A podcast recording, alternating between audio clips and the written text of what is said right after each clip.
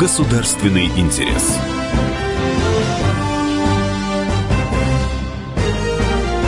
Программа произведена по заказу телерадиовещательной организации Союзного государства. Здравствуйте, в студии Екатерина Шевцова, и вы слушаете программу «Государственный интерес». В сегодняшней программе мы расскажем о том, как продолжается работа над Ржевским мемориалом. двадцатиметровую фигуру советского солдата пятьдесят человек ваяли из глины в течение нескольких месяцев.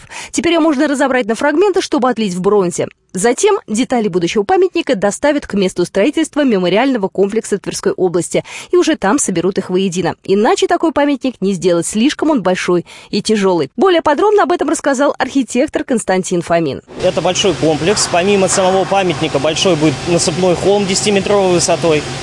Также будет место для возложения цветов. То есть это такая композиция скульптурная.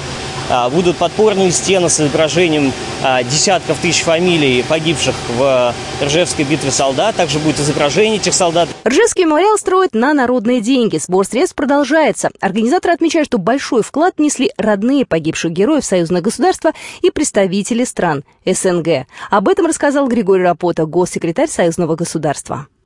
Это ведь общий вклад и в эту битву, и в победу, и в том числе и всех народов, которые тогда входили в состав Советского Союза.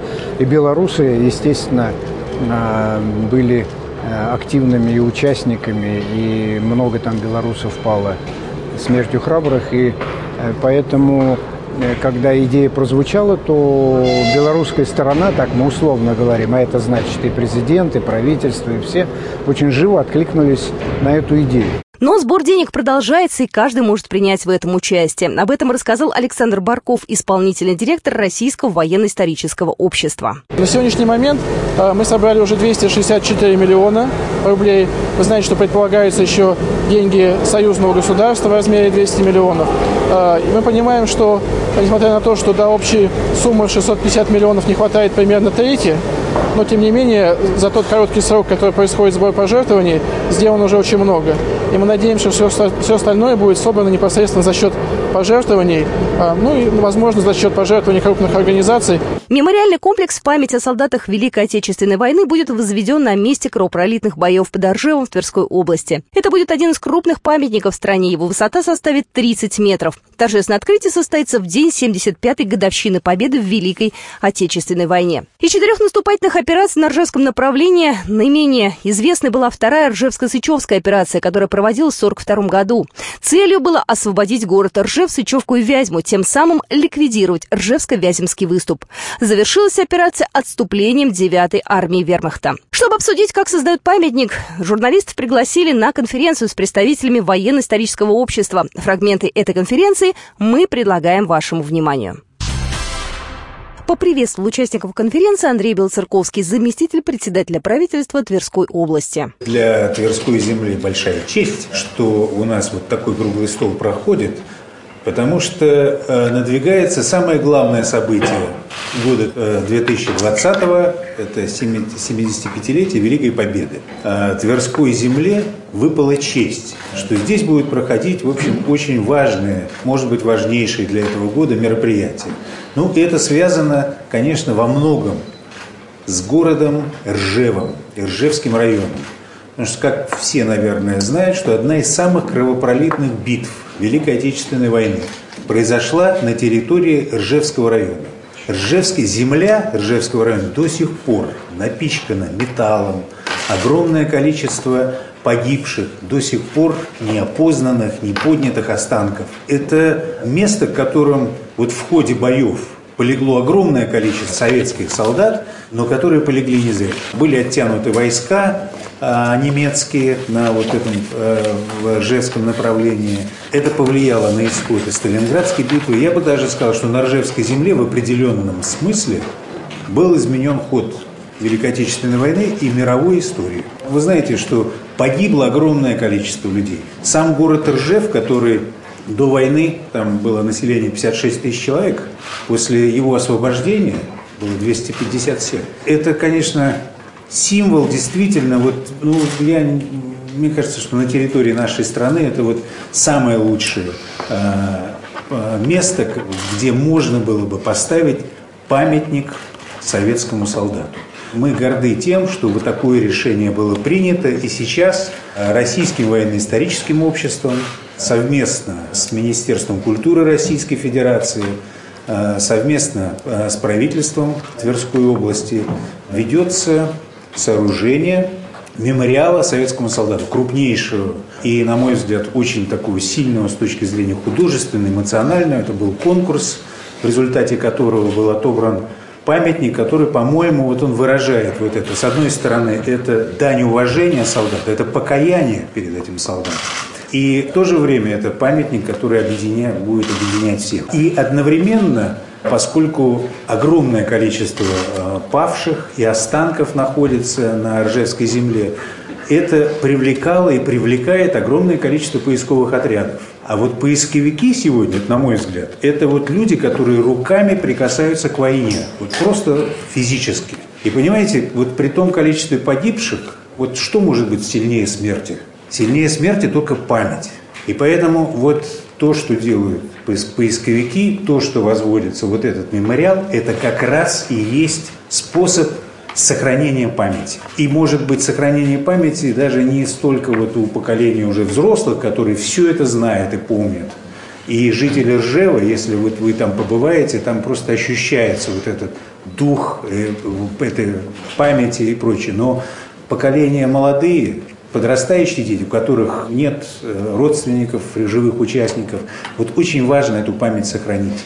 И с этой точки зрения, мне кажется, очень мероприятие хорошее проходит, тоже совместно, которое правительство Тверской области вместе с Российским военно-историческим обществом проводит. Это военно-историческая поисковая экспедиция «Ржев-Калининский фронт».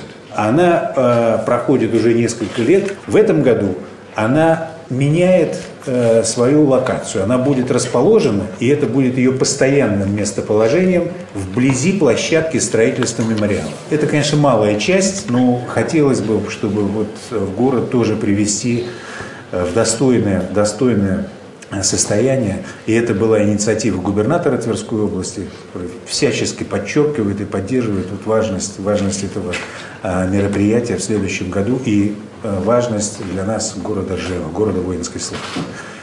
Еще раз напомнил собравшимся о том, как родилась идея мемориала, Елена Овчаренко, помощник государственного секретаря Союзного государства. Мемориал, который строится, на самом деле, это мемориал именно Союзного государства, потому что помимо того, что строительство этого мемориала одобрило руководство Российской Федерации, но строительство этого мемориала поддержало руководство Союзного государства, президент Лукашенко, который возглавляет Высший Государственный совет. И вчера Григорий Алексеевич об этом особо сказал, что эта поддержка не просто моральная, не просто нравственная, но вы знаете, что в строительство этого мемориала на строительство переводятся деньги из союзного бюджета. Происходит это только в тех случаях, когда решение принимается на уровне двух президентов. Поэтому действительно это точка, и точка в том числе между Москвой и Минском, и всей Россией и Белоруссией. В этом году мы отмечаем семидесятипятилетие освобождения Беларуси. Будет это третьего июля, это святой день. А в следующем году мы отмечаем семидесятипятилетие нашей общей победы. Радостно напомнить вам о том, что великие идеи, они на самом деле рождаются в неожиданных обстоятельствах и в повседневной работе. Начиналось все на самом деле в две тысячи шестнадцатом году. Григорий Алексеевич Рапота очень увлекся, так сказать, событиями, которые происходили в Ржевском районе. И поскольку это, как мы знаем, не самая, так сказать, открытая страница, он посчитал необходимым э, прочитать книгу э, Светланы Александровны Герасимовой.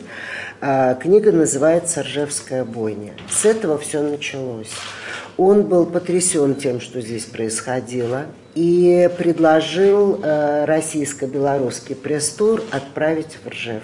Журналисты ездили, ну, во-первых, общались с музейщиками и сопровождали нас поисковики. Впечатления были самые яркие, хотя это, видимо, не то слово, которое уместно употреблять, но тем не менее. И Григорий Алексеевич, наш государственный секретарь, он человек вообще очень системный, и он очень доверяет мнению журналистов. Он прочитал все публикации, которые были по этому пресс-туру, переговорил с фотокорреспондентами и пишущими нашими ребятами, с телевизионщиками. Просто спрашивал, как вы съездили в Ржев. И впечатления, которые были доведены до читателей и зрителей, точно так же э, дошли до него. И, в принципе, он посчитал, что выбрано главное направление.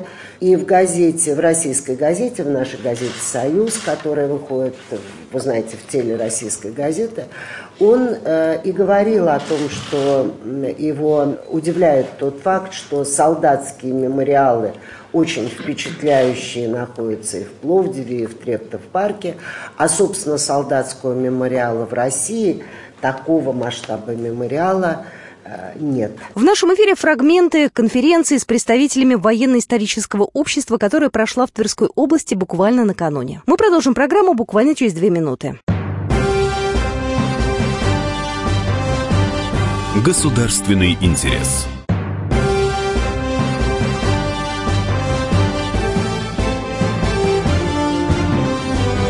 Государственный интерес.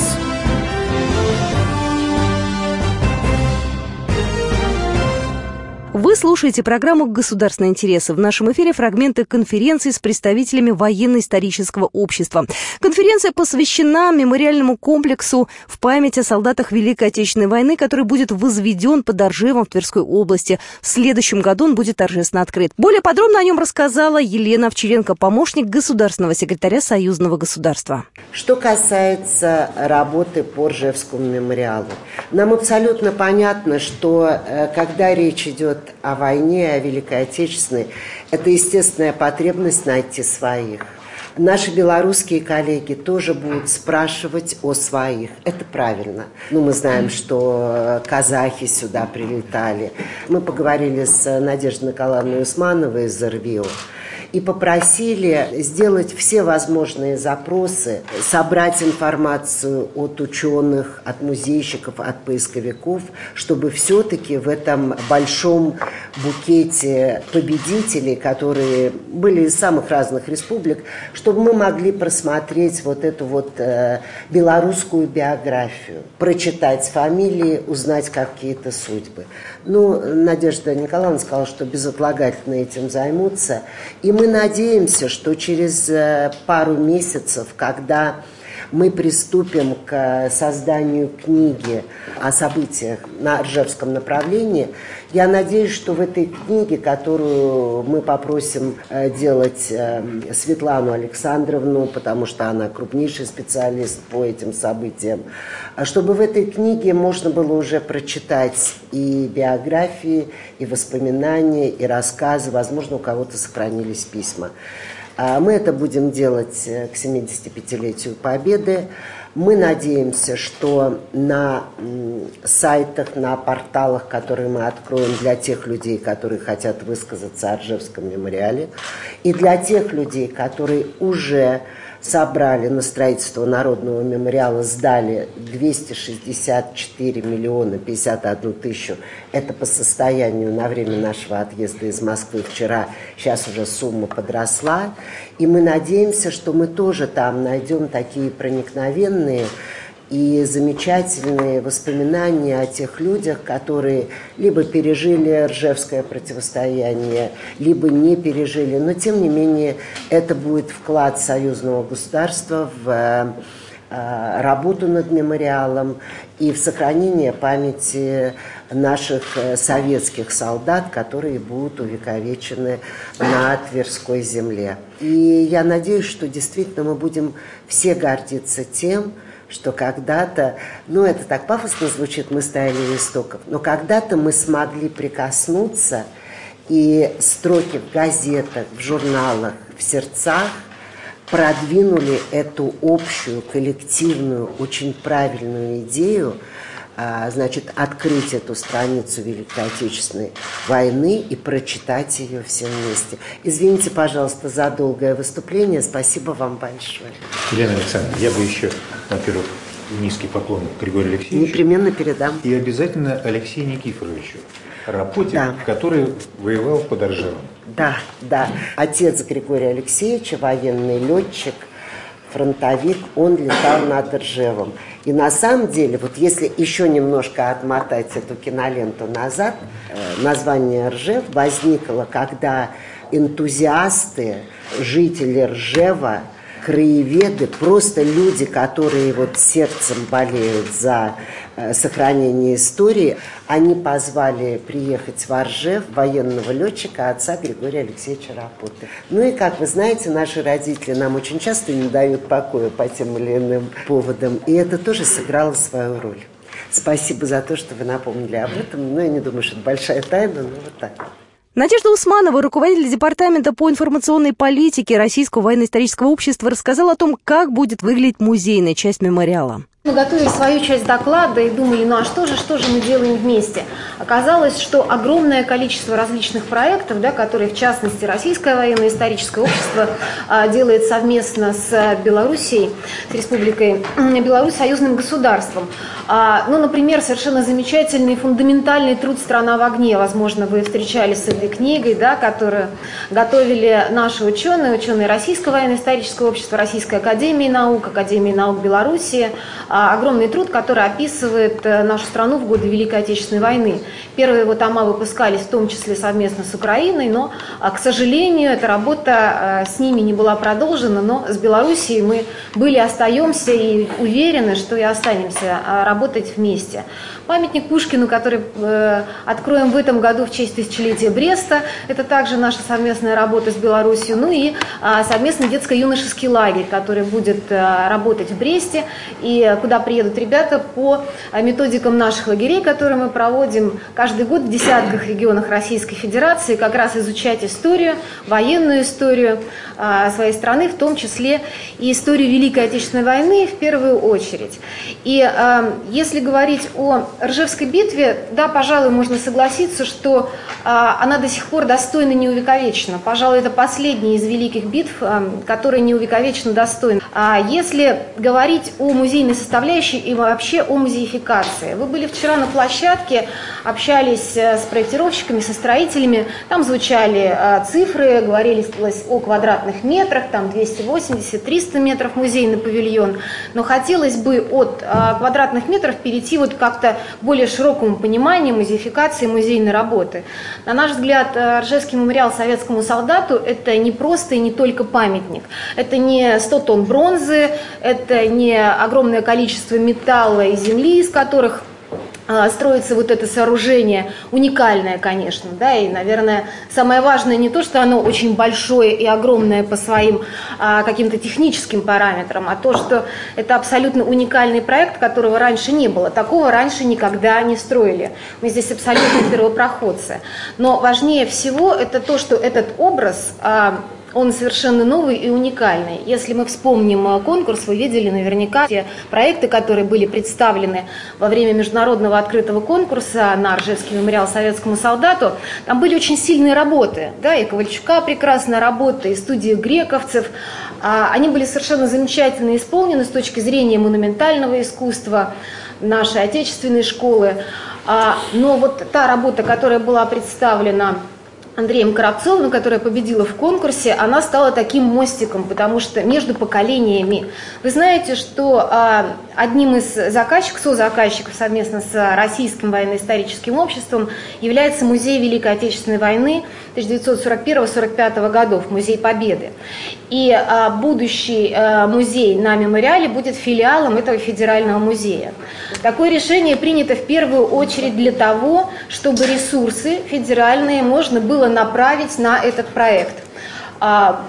Именно такое решение принял министр культуры Владимир Мединский, для того, чтобы была возможность дальше, да, и финансирования достаточного этого объекта, и работы. Но здесь очень важно, чтобы а, не, не делить федеральные, региональные, да, муниципальные, какие-то частные инициативы, а работать вместе. Поэтому, если говорить о музеификации, о количестве имен и фамилий, которые будут представлены на мемориале, нужно брать гораздо шире, чем вот эти триста квадратных метров этого павильона. Во-первых, это масштабная входная группа, на которой вот то, что проходили сообщения в СМИ, о которых вы упомянули, будет увековечено более шестидесяти двух тысяч имен участников вот этих сражений. Почему такая цифра? На чем основывались? Во-первых, цифры взяты с обороны. Конечно, Управление по увековечению памяти павших передает нам эту информацию, мы базируемся на ней. Цифры звучат очень разные. Вот Виктор Вениаминович говорил о более двух миллионах потерь. Министерство обороны пока настаивает на более миллиона человек, но эта работа ведется. Вы ее ведете, ведут также очень многие ученые, энтузиасты, поисковики. Поэтому наша задача сделать так, чтобы возможность размещения фамилий была, ну, пополняема. Кроме этого, очень хотелось бы показать тем э, людям, которые будут приезжать на мемориал, может быть, просто проезжая мимо по трассе М девять, может быть, с, э, со специальными экскурсиями, да, посещая это место, и истории тех людей, которые там воевали, сражались, для которых Ржев стал не просто точкой на карте, но, безусловно, какой-то точкой и поворотом в их судьбе, в их жизни. Такие истории мы собираем, такие фотографии мы собираем. До открытия мемориала они начнут публиковаться на нашем ресурсе. У нас есть портал история точка эр эф. Уже на сегодняшний день его посещаемость превышает сто тысяч человек в день. Там есть специальный раздел, посвященный Ржевскому мемориалу. И мы готовим сейчас реконструкцию этого раздела для того, чтобы иметь возможность публиковать фотографии, как те, которые сейчас у нас уже есть, да, и фамилии, так и истории, так и принимать информацию от людей, от потомков, которых эти истории есть, которые эти истории ищут. И, конечно же, я уверена, что Музей Победы, филиалом которого станет музейный павильон на Ржевском мемориале, будет очень плотно сотрудничать и с региональными, с муниципальными музеями. Сейчас уже у Музея Победы есть такая программа «Территория Победы», такая некая информационная оболочка, да, которая объединяет военно-исторические музеи по нашей стране и за рубежом. Мы сейчас также начинаем активно с этой программой работать. Вот на интермузее, который откроется в Москве, также будут некоторые презентации и встречи между музейщиками, которые дальше эту программу позволят как бы расширить, углубить и постараться взять наибольшие возможности вот именно от этого сотрудничества. Да? Мы не должны быть по отдельности. В нашем эфире фрагменты конференции с представителями военно-исторического общества, которая прошла в Тверской области буквально накануне. Мы продолжим программу через две минуты. Государственный интерес.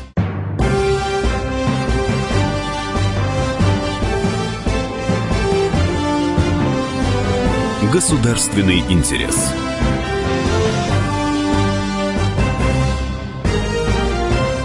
Мы продолжаем программу «Государственные интересы». В нашем эфире фрагменты конференции с представителями военно-исторического общества.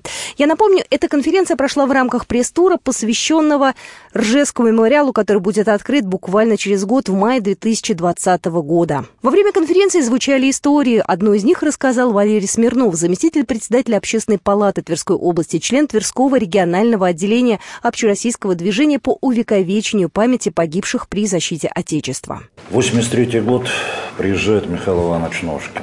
Приезжает на сорокалетие Победы, освобождения города Ржева, имею в виду. Мы с ним э, едем на могилу в Полунина. Там э, покоится прах его дяди. Отец его тоже ранен. Там же под Полунином был. В ходе как бы общения он заявляет, говорит: а вот ты знаешь, вот что больше всего хочу? Он немножко знал, что в те времена я там храмы начинал восстанавливать, купола, кресты. Он говорит: а знаешь, что самое сильное было бы? Вот если бы здесь, на Ржевской земле, поставить солдата. Ну, такого солдата, чтобы было видно с любой точки мира. Чтобы знали и помнили, с чего все это началось и чем закончится для любого из тех, кто попытается еще раз вернуться. Это Советский Союз, восемьдесят третий год. И когда проходил конкурс, мы с ним смотрим все представленные работы, вот подошли именно к этой работе, и у нас у двоих одинаково возникает сразу: только бы не был низкий, давайте холм увеличим, давайте как-нибудь, но приподнимем. И вот на самом деле я искренне благодарен Михаилу Ивановичу, мы дружим, общаемся, за то понимание, понимание значения вот этого памятника, обелиска, сейчас, насколько он важен. Он важен именно для будущего, чтобы все с опаской немножко смотрели в сторону того, что русская земля, она неприступна. Александр Сепейкин, доцент кафедры истории Тверского государственного университета, поделился своими мыслями о том, как нужно работать с молодежью. В последнее время очень хорошие такие изменения в этом плане происходят. Ну, яркий пример – «Бессмертный полк». Все каналы используются в этом плане и в интернете. Там, предположим, Министерство обороны хорошие документы публикует к тому или иному юбилею. «Подвиг народа» сайт, например, хороший, где любой человек может посмотреть. Его предки за что получили награды, конкретно документы там приведены. Это очень хорошо. Эти ресурсы еще пока не полностью использованы. Да, и здесь, конечно, в первую очередь нужно использовать систему образования. Начиная там, с детского сада еще, обязательно школа, да, как все было, в принципе, очень хорошо построено в советское время. Каждое девятое мая в класс, помню, приходил ветеран, рассказывал о том, что он пережил, да, о тех событиях, свидетелем которым он был. И мы помним все разговоры с нашими дедами. Да, вот. Нужно, пока еще оставшиеся ветераны живы, естественно, и собирать информацию. Ну, мало, но есть дети войны, да, вот этот ресурс сейчас активно задействуется, нужна определенная методика, нужны программы, по, потому что они помнят, что было с их отцами, да, и в этом плане сбор этого материала и его пропаганда – это очень важная вещь. В школах тоже преподавание, скажем, краеведение, оно не должно быть формальностью просто. Была определенная методика преподавания. В вузах тоже в последнее время больше внимания гораздо уделяется именно преподаванию истории Великой Отечественной войны. Взять такой ресурс, как наименование улиц. Все помнят, кто такой Александр Матросов, предположим. Вот у нас, скажем, в Калининской области есть другие люди, которые не менее важные подвиги совершали. Там, название улицы в центре Торжка, да, улица Подерина Якова Николаевича. Да, вот, мне кажется, и в Ржеве, и в Твери, улица Дежина, честь этого человека, который совершил тот же подвиг, что Александр Матросов гораздо раньше. Да? Все знают об Николае Францевиче Гастелло, но его брат погиб как раз вот во время Ржевской битвы. Иван Иванович Мещеряков, предположим, да, который совершил подвиг летчик. Мне кажется, все эти ресурсы нужно активно использовать. И самое главное здесь, конечно, все-таки, мне кажется, система образования должна быть задействована. Вот такая фраза приписывается Бисмарку обычно, она, хотя это неправильно, да, что битву при Садовой выиграл прусский учитель. В общем-то, в какой-то степени, мне кажется, можно сказать, что и Великой Отечественную войну тоже выиграл советский учитель, точнее, можно даже шире сказать, русский учитель, потому что советские учителя продолжили то дело, которое начали делать еще земские учителя, да, и учителя церковно-приходских школ до революции. Ведь на момент Первой мировой войны почти половина была школьников школьного возраста охвачена уже образованием. И это важно не только с точки зрения того, что читать, писать умеет, да, и умеет читать инструкции, и лучше воюет, потому что умеет обращаться, соответственно, с оружием и дисциплину соблюдают. Это важно и потому, что воспитывается патриотизм. Анастасия Шумакова, руководитель Тверского регионального отделения «Волонтеры Победы», поделилась личной историей и рассказала о работе своей организации. У меня по линии мамы, да, то есть все родственники тоже родились и жили во Ржеве. Для меня вот вся эта история, о которой мы сегодня говорим, она очень отзывается, потому что я своего прадеда так и не нашла. То есть я постоянно э, вот, мониторю вот эти все сайты, вот это все. Он числится погибшим э, осенью сорок первого года, без вести дальше. Вот, ну, мы не знаем, где он захоронен. То есть э, вот эту информацию, к сожалению, моя бабушка в пятнадцатом году уже умерла, это был ее отец. Вот, э, мы не смогли найти при ее жизни, то есть, возможно, когда-то... Э, вот, сейчас же еще и поднимают, да, то есть, возможно, когда-то появится его фамилия, и мы узнаем, где он захоронен. Вот, но, к сожалению, пока вот такая история. Также отзываются во мне все истории, которые помнит бабушка, хотя ей было шесть лет на момент начала войны. Помнит, как э, ее братья родные, да, у нас было два, два моих дяди, да, получается, два брата-близнеца, когда их погнали уже в концлагерь. Вы сами, наверное, понимаете, что трехлетние дети идти много-долго не могут. Вот, одного несли на руках, а другого перекатывали ногами, и потом периодически меняли. А в концлагере один из братьев заболел, и э, немцы, фашисты, да, в данном случае, они просто сказали матери хоронить живого ребенка, потому что никто не лечил, вот, сказали хоронить. И она даже начала, как бы, класть его вот в могилу, закапывать, и фашист поверил, ушел, они, естественно, вытащили ребенка, они его выходили, они его спасли, мои два дяди брат и два близнеца, они дожили до шестидесяти пяти — шестидесяти четырёх лет. Они выжили, вернулись в Ржев, все были, вот потом уже вернулись в Ржев, когда там практически никого не осталось, вот, но вот они вернулись, и я вот, по моим воспоминаниям, моя прабабушка, она дожила до девяноста восьми лет, и вот мои воспоминания такие вот яркие, детские, когда мы ездили именно в Ржев, хотя я родилась в Твери, выросла и живу, и работаю в Твери, но вот такие вот детские воспоминания, когда вся семья собиралась в Ржеве, вот в этом большом доме прабабушки, и там вот все вместе. А сейчас я занимаюсь а, таким движением, как «Волонтеры Победы», я думаю, что вы слышали, оно сейчас существует в каждом регионе. а, Сейчас стоит для меня главная задача, чтобы это существовало в каждом муниципалитете нашей Тверской области, в том числе и в Ржеве, чтобы был муниципальный штаб, так как сейчас там есть только активисты, но нет вот человека, кто вот централизованно тоже может взять и вести эту работу. Ребята мои присутствовали также на открытии вот закладного камня, когда был этот мемориальный комплекс. Для них это было практически борьба, кто туда поедет, потому что очень все хотели. Мест было не так много, которые вот нам комитет по делам молодежи помогли тоже съездить вот на это все мероприятие. И а, вот сегодня очень много говорилось о том, что делается. Вы знаете, я для себя поставила главную цель, и я это говорю своим ребятам, которых вот сейчас в городе только Твери больше трёхсот человек волонтеров, в Тверской области это около тысячи ребят, которые относят себя к волонтерам Победы. Я всегда и на всех вот сборах с ними, мероприятиях говорю одну простую вещь. Наша главная цель с вами деятельности вот сейчас, пока вот есть последний ветеран, мы будем о них заботиться и будем вот это вот помнить. У меня вот два предложения. Вот волонтеры Победы, у них есть такой проект, как «Внуки Победы». Объясню кратко, что это. Это вот те люди, у которых родственники воевали на каких-то ну, больших вот событиях. Они сейчас же они живут в разных частях нашей большой страны. И они собираются в одном месте, там, где проходило это событие, и помогают, например, вот в обеспечении праздничных мероприятий или, каких-то, или какие-то мероприятия дополнительные проводят. Вот сейчас волонтеры Победы провели два таких форума. Это в Курской области, Курская битва, в том году, когда было семидесятипятилетие. И вот сейчас на девятое мая такая, потому что в этом году семидесятипятилетие было освобождение Севастополя, там прошли «Внуки Победы». У меня предложение на следующий год провести «Внуки Победы» в Ржеве, собрать, причем там приезжает не только молодежь, там приезжают с семьями, в Курской битве приехала мама, папа, двое детей, они все помогали, там вот все-все-все там были. И еще один, волонтеры Победы сейчас уже провели, мы создаем международную команду, не зря здесь представители да, нашей союзного государства, да, Республики Беларусь, создаем международную команду, и волонтеры Победы сейчас будут присутствовать практически во всех странах. Уже сорок пять стран откликнулось, и представители сорока пяти стран приехали в этом году помогать на обеспечении праздничных мероприятий в Туле, городе Героя. Вот, в следующем году эти люди приедут помогать с парадом в Москве.